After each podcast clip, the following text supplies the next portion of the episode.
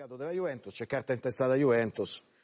Quindi ragazzi, è ufficiale, la Juventus insieme al Real Madrid, Torino, 19 aprile 2021, Juventus Football Club, la società Juventus, annuncia la sottoscrizione di un accordo con altri top club europei, ossia Associazione Calcio Milan, Arsenal, Holding Limited, Club Atletico de Madrid, eh, Chelsea Football Club, eh, Football Club Barcellona, insomma sono quelli che abbiamo detto, Tottenham, sono tutti quelli che abbiamo detto, per la creazione di una competizione calcistica europea, la Superlega. I club hanno concordato di partecipare alla Super League con un progetto di lungo termine. È previsto che altri top club europei, i tre di cui abbiamo parlato, aderigano al progetto Super League, così da costituire un nucleo di club composto da un numero massimo di 15 membri fondatori più 5 da invece aggiungere, e non è scritto Leggi però in che modo. quelle due righe sotto poi. I club club fondatori continueranno a partecipare alle rispettive, alle rispettive competizioni nazionali e fino all'avvio, beh, questo però lo dicono loro, eh. della Super League, Juventus ritiene di partecipare alle competizioni europee alla quale ha titolo di accedere. Quindi dicono, noi adesso poi più o meno è lo stesso che mi era Ah, un momento, un momento, qui poi c'è un'aggiunta. Club fondatori desiderano attuare il progetto in accordo con FIFA e UEFA. E qui, tenendo in considerazione gli interessi di altri stakeholder che fanno parte Ecco, dell'ecosistema allora, calcistico. forse- Al contempo, oltre ad assicurare il buon esito del progetto e così darvi pronta esecuzione, la società costituita per la Super League, che quindi è già stata costituita, pare ci sia già un sito, potrebbe anche agire in via giudiziale al fine di tutelare i propri diritti. Quindi si va per carte, si va per carte, si va per giudizio, cioè Mark Twittert e Niels Kerstolt, scusate la pronuncia, sono stati due pattinatori olandesi con una carriera di ottimo livello. Il primo, soprattutto, ha vinto una medaglia d'oro nel pattinaggio di velocità nei 1500 metri alle Olimpiadi invernali di Vancouver del 2010 e oggi che si è ritirato ha mantenuto un certo livello di notorietà, almeno in Olanda, pubblicando libri motivazionali e fondando un'azienda di gomme da masticare energetiche, una specie di Red Bull da masticare, insomma. Ma non è per questo che Mark Twittert è finito in questo podcast, anche se sarebbe stato bello obiettivamente. Twittert e Kerstolt rompono la bolla degli appassionati di pattinaggio di velocità il 23 giugno del 2014, quando presentano alla Commissione europea una denuncia contro la International Skating Union, la federazione mondiale di pattinaggio su ghiaccio. La storia è questa. All'inizio del 2014 una società coreana, l'Ice Derby International, si fa venire un'idea per rivoluzionare il mondo del pattinaggio, o per fare un sacco di soldi, scegliete voi la versione che preferite. La Derby International propone di organizzare a Dubai, negli Emirati Arabi Uniti, un nuovo Gran Premio ogni anno, dove i pattinatori su pista lunga e quelli su pista corta competeranno insieme su un nuovo tipo di circuito. E per attirare i migliori pattinatori del mondo propone dei premi assolutamente fuori mercato. Sembra una proposta destinata al successo, e invece qualcosa si mette di traverso. Quel qualcosa è proprio l'International Skating Union, che già qualche anno prima si era rifiutata di collaborare con la Ice Derby International per l'ideazione di nuove competizioni. Il motivo del disaccordo allora era la proposta di accettare scommesse sulle corse, eventualità messa al bando dal codice etico della International Skating Union. In ogni caso, nel 2014 la Ice Derby International prova a tendere la mano alla Federazione Mondiale di Pattinaggio, organizzando questo nuovo Gran Premio per l'appunto a Dubai, dove il gioco d'azzardo è ufficialmente vietato. Ma non c'è niente da fare. La International Skating Union si oppone al nuovo Gran Premio, ufficialmente per l'impossibilità di garantire la sicurezza dei pattinatori che parteciperanno, e per farlo minaccia una squalifica a vita dei pattinatori che ne prenderanno parte. Il progetto quindi naufraga, ma lascia comunque degli strascichi.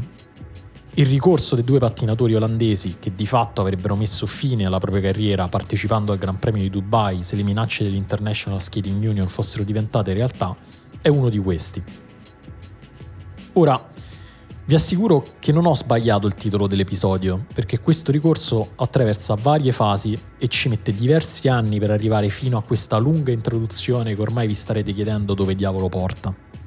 In mezzo c'è una lunga diatriba tra la Commissione europea e l'International Skating Union su come quest'ultima avrebbe dovuto cambiare il suo regolamento. E poi c'è l'approdo alla Corte di Giustizia dell'Unione Europea e l'inevitabile processo. È una storia quindi che per anni rimane molto lontana dal mondo del calcio. Solo da lontano lo guarda corrompersi sempre di più nelle sue strutture tradizionali con i top club europei sempre più lontani ed inavvicinabili rispetto alle piccole squadre in difficoltà che compongono le parti inferiori di quella che viene chiamata piramide. Poi però arriva la pandemia e le due rette che pensavamo parallele per sempre iniziano ad avvicinarsi. Gli stati chiudono, i campionati si fermano e il calcio si riscopre mortale. Le dirigenze delle principali squadre d'Europa, mentre tutto è fermo, ritirano fuori dal cassetto il vecchio progetto della Superlega, mai abbandonato del tutto veramente. E circa un anno dopo lo annunciano. La storia la conosciamo. Prima il colpo di Stato, poi le sfuriate di Ceferin, le proteste di piazza dei tifosi, le reazioni incredule dei giocatori di quelle stesse squadre che l'avevano annunciata. Infine, il ritiro dei club inglesi che fa naufragare il progetto, l'esultanza della UEFA, l'effetto domino che fa cadere quasi tutte le squadre partecipanti. Quasi sì, perché, come sappiamo, Juventus, Real Madrid e Barcellona rimangono dentro. La Superlega è morta, quindi. Quasi. Il progetto rimane spento sotto la cenere, ma il suo calore continua debolmente a pulsare, Ogni tanto ce lo ricorda con una dichiarazione di Florentino Perez o Andrea Agnelli, o con una notizia che ci rimanda a quegli incredibili giorni di aprile in cui la Superlega venne annunciata. Una di queste ci arriva il 27 maggio, quando veniamo a sapere che i tre club rimasti, tramite un giudice di Madrid, sono riusciti a portare il caso davanti alla Corte di Giustizia dell'Unione Europea. Avete vinto la battaglia politica, sembrano dire con questa mossa i club, ma la guerra legale è ancora tutta da giocare. Certo, è una guerra per l'appunto, ci vorranno mesi, anzi anni prima di arrivare a una pronuncia definitiva, giusto?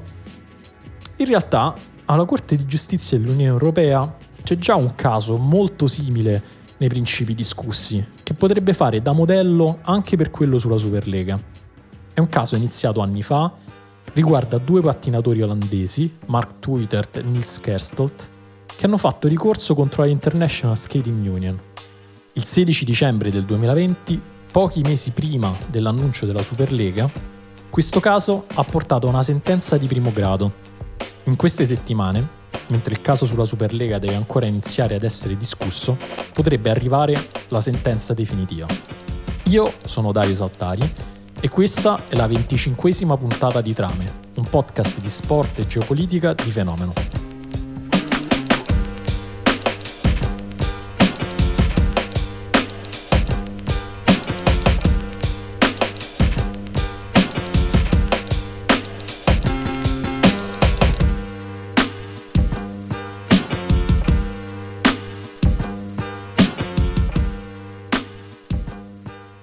Pochi giorni fa il Parlamento europeo, con 597 voti a favore e solo 36 contrari, ha approvato una mozione su come l'Unione Europea dovrebbe regolare e promuovere lo sport. Nel documento approvato, tra le altre cose, si chiede che il Parlamento abbia un ruolo più attivo nella diplomazia sportiva e che la Commissione europea abbia una strategia sul futuro dello sport europeo collegato agli obiettivi strategici dell'Unione. Si chiede insomma che lo sport, finora lasciato nel dominio della UEFA, sia preso più sul serio da Bruxelles. Tra le tante richieste, proposte e dichiarazioni del documento, quella che ha fatto più discutere però è questa. Leggo testualmente. Il Parlamento richiede un modello sportivo europeo che riconosca il bisogno per un forte impegno nell'integrazione dei principi di solidarietà, sostenibilità inclusività per tutti, competizione aperta, merito sportivo e correttezza. Di conseguenza il Parlamento si oppone fortemente a competizioni scissioniste che minano questi principi e mettono in pericolo la stabilità di tutto l'ecosistema sportivo. Ovviamente quel termine, cioè competizioni scissioniste o breakaway competitions se preferite, si riferisce chiaramente a una cosa specifica, e cioè ovviamente la Superlega. Non a caso, la mozione del Parlamento europeo, un documento che di solito passa ampiamente sotto traccia nella stampa generalista, ha avuto una grande risonanza su tv e giornali, riportandoci a quei giorni d'aprile in cui i politici facevano a gara a chi rilasciava la dichiarazione più forte nei confronti della Superlega. Vi ricordate? Contro la Superlega in quel periodo si erano espressi da Mario Draghi a Enrico Letta, da Emmanuel Macron a Boris Johnson, fino ad arrivare a Silvio Berlusconi, che tra l'altro è stato uno dei parlamentari europei a votare a favore della mozione di cui parlavo poco fa. La reazione violenta dei politici europei, lo sappiamo, è stato uno dei fattori che ha portato al naufragio della Superlega in primavera. Ma ora che le domande sono evaporate e il calore del momento è passato, rimane una domanda. L'Europa ha davvero delle armi per fermare la Superlega? Cosa possono fare l'Unione Europea e gli Stati membri nel caso in cui il progetto dovesse ripresentarsi in futuro? Rispondere a queste domande è meno semplice di quanto non sembri, non solo perché è impossibile prevedere in che situazione politica ci ritroveremo quando la Superlega rinascerà dalle proprie ceneri, ma anche perché, anche se dovesse rimanere questa ostilità politica, non è detto che i governi possano legalmente fare qualcosa per opporsi. Una parte della risposta l'avremo proprio alla fine del caso che si discuterà di fronte alla Corte di giustizia dell'Unione Europea, che potrebbe dare indicazioni su cosa potrà fare e non potrà fare l'Europa di fronte a questa eventuale rinascita della Superlega. Se vi sembra che stia esagerando, pensate che uno dei principali cambiamenti del calcio europeo e mondiale degli ultimi 30 anni è stato innescato proprio da una sentenza della Corte di giustizia dell'Unione Europea. Mi riferisco alla sentenza Bosman e alla regolamentazione dei trasferimenti dei calciatori all'interno dell'Unione Europea che nel 1995 di fatto ha dato vita a quello che oggi chiamiamo calcio moderno. Ma siamo davvero di fronte a uno scenario simile? Anche in questo caso, mi dispiace, non ci sono risposte semplici. Partiamo dalle basi allora. Innanzitutto non è la UEFA ad aver portato in tribunale i club fondatori della Superlega, ma il contrario. Sono quest'ultimi ad accusare la UEFA di abusare della propria posizione dominante che secondo loro sarebbe illegale di fronte alle leggi europee sulla concorrenza. Vi ricordate quando Ceferin minacciava di escludere quei club dalla Champions League o i loro giocatori dalle proprie nazionali? Ecco, secondo i club queste pratiche sono assimilabili a quelle di un'azienda che sfrutta la propria posizione di monopolio per impedire ad altre aziende concorrenti di organizzare competizioni differenti. E questo, secondo le leggi dell'Unione Europea sulla concorrenza, non si può fare. Qua però arriva il primo ostacolo concettuale, perché siamo abituati a pensare alla UEFA come una specie di ministero dello sport e non come un'azienda che organizza eventi come se fosse una promotion americana. È possibile quindi applicare le leggi sulla concorrenza alla UEFA? Visto che stiamo per addentrarci in una materia densa e tecnica, ho deciso di farmi dare una mano da Andrea Cattaneo, ricercatore in diritto sportivo ed europeo alla Edge Hill University in Inghilterra e membro di Sport and EU, l'associazione che si occupa dello studio del rapporto tra l'Unione Europea e lo sport. Andrea Cattaneo mi dice che dalla giurisprudenza si evince che la Corte, pur riconoscendo gli obiettivi di natura pubblica perseguiti dalla UEFA, come per esempio la lotta al doping o la redistribuzione dei proventi al fine di garantire la sopravvivenza della piramide calcistica, la considera di fatto un ente di diritto privato, come un'azienda per l'appunto, nel momento in cui questa cioè la UEFA, stipula contratti a fine di lucro, come per esempio gli sponsor o la vendita di diritti TV. Quindi sì, le leggi sulla concorrenza si possono applicare alla UEFA, proprio come se fosse un'azienda organizzatrice di eventi come un'altra. Ed è qui che entrano in gioco i nostri due pattinatori olandesi e il loro caso contro la International Skating Union. A lato di questo però c'è un potere commerciale o un interesse commerciale che nel caso dell'UEFA è ovviamente la protezione del prodotto principe che è la Champions League e la protezione anche dei prodotti nazionali, che sono i campionati nazionali ovviamente. Um, la Corte di giustizia ci dice che le federazioni, anche qui, sono legittimate nel perseguimento di obiettivi di natura economica quindi possono avere obiettivi di natura economica, anche perché questi obiettivi di natura economica possono essere connessi agli altri ruoli, per cui io faccio in modo che la Champions League sia protetta perché parte dei fondi della Champions League poi vengono ridistribuiti, ridistribuiti in tutta la piramide ehm, per, per, a, a beneficio dell'intero sistema sportivo. Però questi interessi commerciali a volte sono in conflitto con altri interessi commerciali e a volte, come nel caso Motoe e nel caso dell'International Skating Union, la Corte eh, ci ha detto che le federazioni avevano utilizzato il proprio potere regolamentare e quindi la possibilità di decidere chi organizzava la competizione per proteggere i propri interessi commerciali. Per cui se considero che tu come competitor stai organizzando una competizione che va a detrimento dei miei interessi commerciali, io faccio in modo di utilizzare la mia possibilità di decidere chi organizza la competizione per bloccarti. Per cui nell'International Skating Union, per esempio, ehm, la federazione sanzionava o eh, minacciava di sanzionare gli atleti. Per cui, ovvio, se, se non riesci a attrarre gli atleti alla tua competizione, non hai la competizione, ovviamente. Se l'atleta eh, ha paura di andare a competere, eh, in questo caso era Dubai, perché la, la possibile sanzione è una, sostanzialmente un, una sospensione perenne da qualsiasi attività connessa al tuo sport, allora non ci vai. Per cui la competizione non esiste.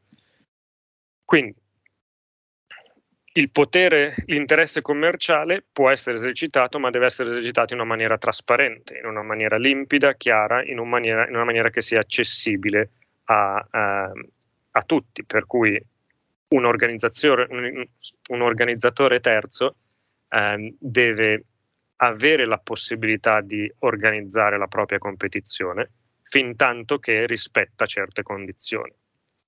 E io penso che qui sia il, il problema più importante.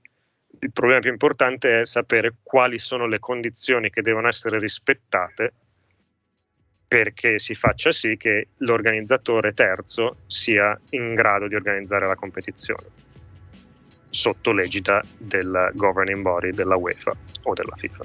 Quindi il problema non è tanto che la UEFA abbia una posizione dominante, posizione dominante che è riconosciuta dalla stessa Unione Europea per il conseguimento di quegli obiettivi pubblici che abbiamo detto prima, ma il modo in cui la UEFA utilizza questa posizione dominante. Il problema quindi nasce nel momento in cui la UEFA non utilizza più questa posizione dominante per raggiungere quegli obiettivi, ma per proteggere i propri interessi commerciali impedendo ad altre realtà di organizzare altre competizioni. Ci sono posizioni assolute che, sono, che non possono essere tenute. La posizione assoluta che dice ehm, la UEFA può proibire qualsiasi tipo di organizzazione è assolutamente impossibile da, da sostenere. La posizione eh, opposta, diciamo, dei club che dicono la UEFA ha un, un monopolio e questo è un abuso della posizione dominante, anche quella non è sostenibile perché appunto la posizione dominante è riconosciuta come legittima, l'abuso no. Allora, nel valutare le particolari condotte, molto probabilmente, come dicevi tu, il risultato finale sarà un, tipo, un tipo di pronuncia che chiederà alla UEFA di modificare eh, i propri regolamenti in un modo tale che siano più chiare le condizioni per organizzare eh, competizioni da parte dei soggetti terzi. Con ogni probabilità, quindi, la pronuncia della Corte non andrà ad eliminare la posizione dominante della UEFA, come i fan più sfegatati della Superlega sognano. Nonostante questo, alla fine del processo sarà probabilmente messo nero su bianco che la UEFA non potrà minacciare i club scissionisti e anzi dovrà modificare il proprio regolamento per rendere più chiaro cosa dovranno fare per provare ad organizzare una competizione concorrente come per l'appunto la Superlega. Real Madrid, Juventus e Barcellona sono quindi destinate a vincere questa guerra? Beh, ancora una volta non è detto. Innanzitutto perché davanti alla Corte anche la UEFA porterà i suoi argomenti, e cioè che anche con la creazione della Superlega potrebbe venirsi a creare una posizione dominante che altererebbe la normale concorrenza del mercato in questo caso la posizione dominante sarebbe quella della ventina di club più ricchi e potenti del mondo. C'è pure l'altro lato della medaglia, quindi il controargomento dell'UEFA sarà questi club che costituiscono a questo punto un ente privato separato dal, dalla UEFA, in un certo qual senso, loro costituiscono un cartello. Loro costituiscono un cartello, un mercato chiuso ad invito, ehm, poi si può dibattere quanto chiuso o, o meno fosse, volto al, ehm, all'attrarre audience e introiti dal resto del sistema, quindi a, a sottrarre eh, fondi dal resto del sistema. Quindi loro costituiscono un cartello e come cartello loro stanno abusando la posizione dominante che è dovuta dal fatto che loro sono i club maggiori in Europa. Per cui il Tribunale di Madrid ha semplicemente guardato alle posizioni di Barcellona, Real Madrid e immagino Juventus. Um, non ha guardato al controargomento che ovviamente sarà valutato dalla Corte di Giustizia. C'è poi un altro livello che rende le cose ancora più complicate. I club più ricchi e potenti, che dovrebbero far parte della Superlega, non sarebbero né la Juventus né Real Madrid né il Barcellona, ma quelli inglesi, come il Manchester United, il Manchester City, il Chelsea, il Liverpool, l'Arsenal e così via. Ora, al di là dell'ostilità dei tifosi e dei politici britannici, il problema legale che dovrebbero affrontare questi club, i club inglesi, è che risiedono in un paese che non fa più parte dell'Unione Europea e in cui quindi un governo contrario avrebbe molta più libertà nel non applicare il diritto europeo. Ci sono reports che, dice, che dicono che Boris Johnson ha avuto dei contatti con il Manchester United e l'Arsenal prima dell'annuncio, aveva dato il suo benestare. Eh, ovviamente io poi non voglio eh, esprimere opinioni eccessivamente diciamo, personali sul eh, primo ministro inglese, però nel momento in cui ha capito che eh, l'aria che tirava diciamo, ha cambiato opinione e ha minacciato anche un intervento legislativo. Come dicevamo, dicevamo prima, un intervento legislativo di quel tipo in Europa potrebbe costituire una restrizione della concorrenza per cui lo Stato poi ne sarebbe chiamato a, a rispondere. Um, essendoci stata la Brexit, diciamo il Regno Unito ha un margine di manovra leggermente superiore.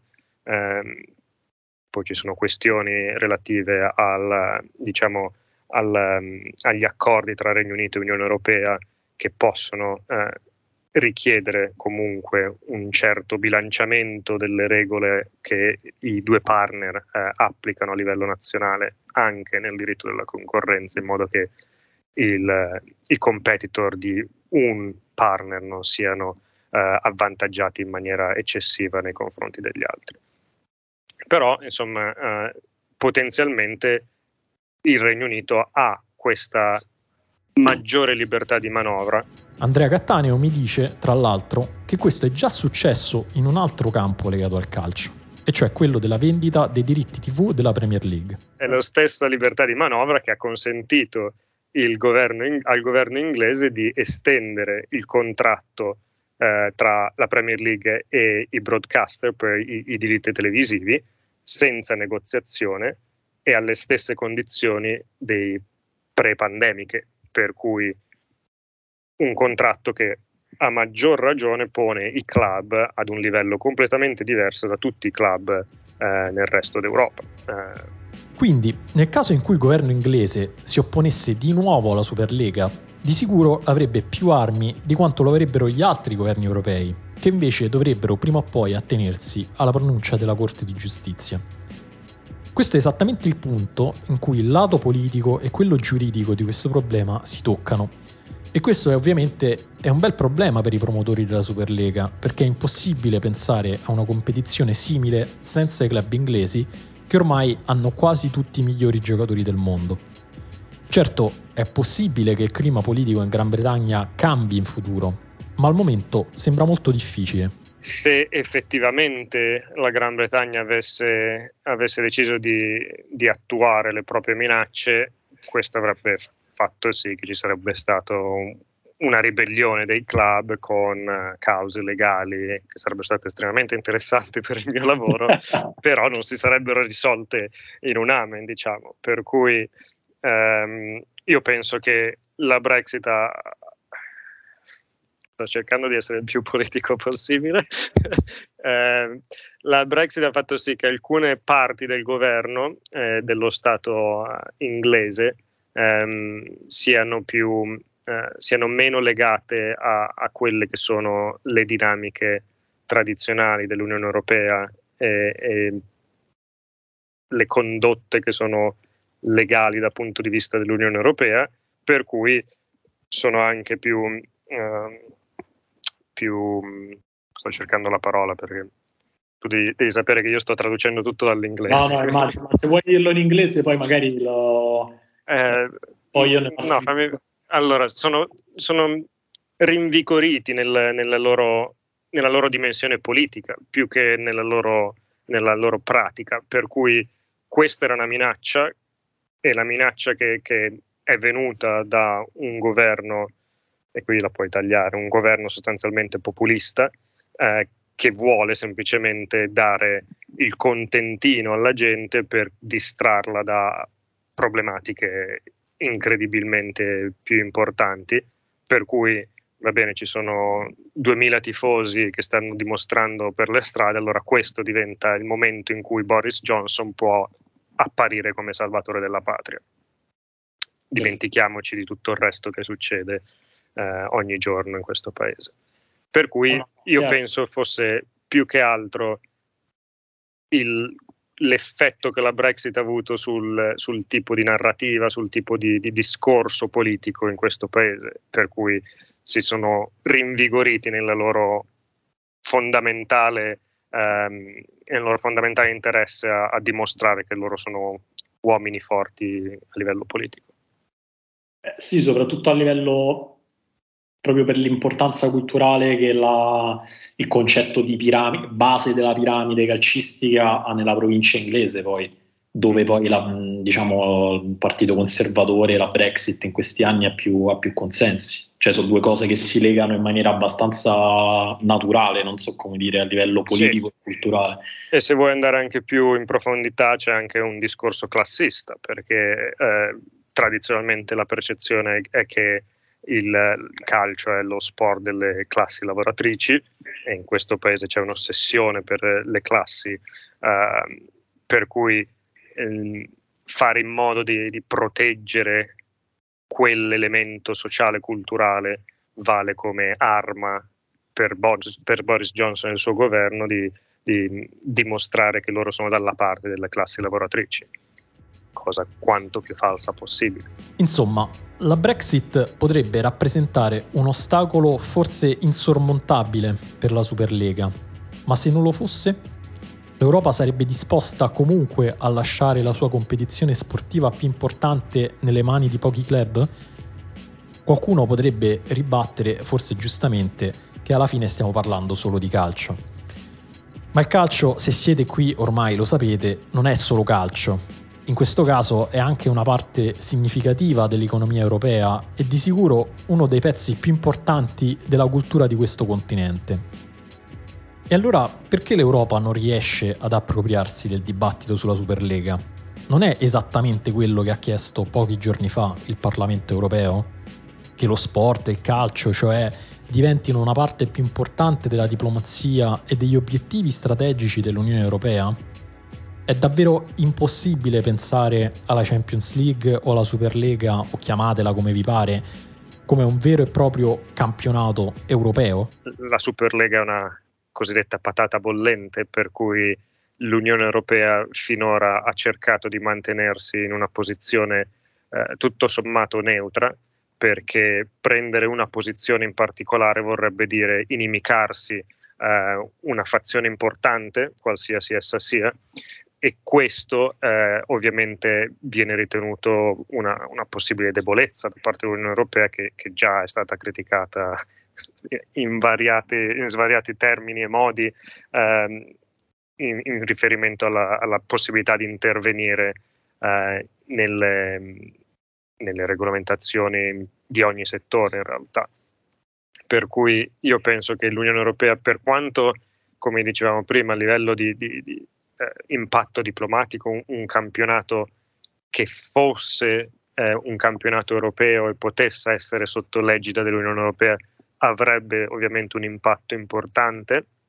Io non penso che questo possa mai accadere perché, eh, perché gli Stati membri mantengono questa gelosa eh, eh, volontà di mantenere sport e cultura eh, come dominio nazionale e perché appunto eh, una posizione di questo genere finirebbe per eh, scontentare una parte significativa della popolazione, qualsiasi essa sia. Per il calcio quindi si ripropone il nodo che persiste in fondo all'integrazione dell'Unione Europea in qualsiasi campo, dalla formazione di un esercito comune all'immigrazione.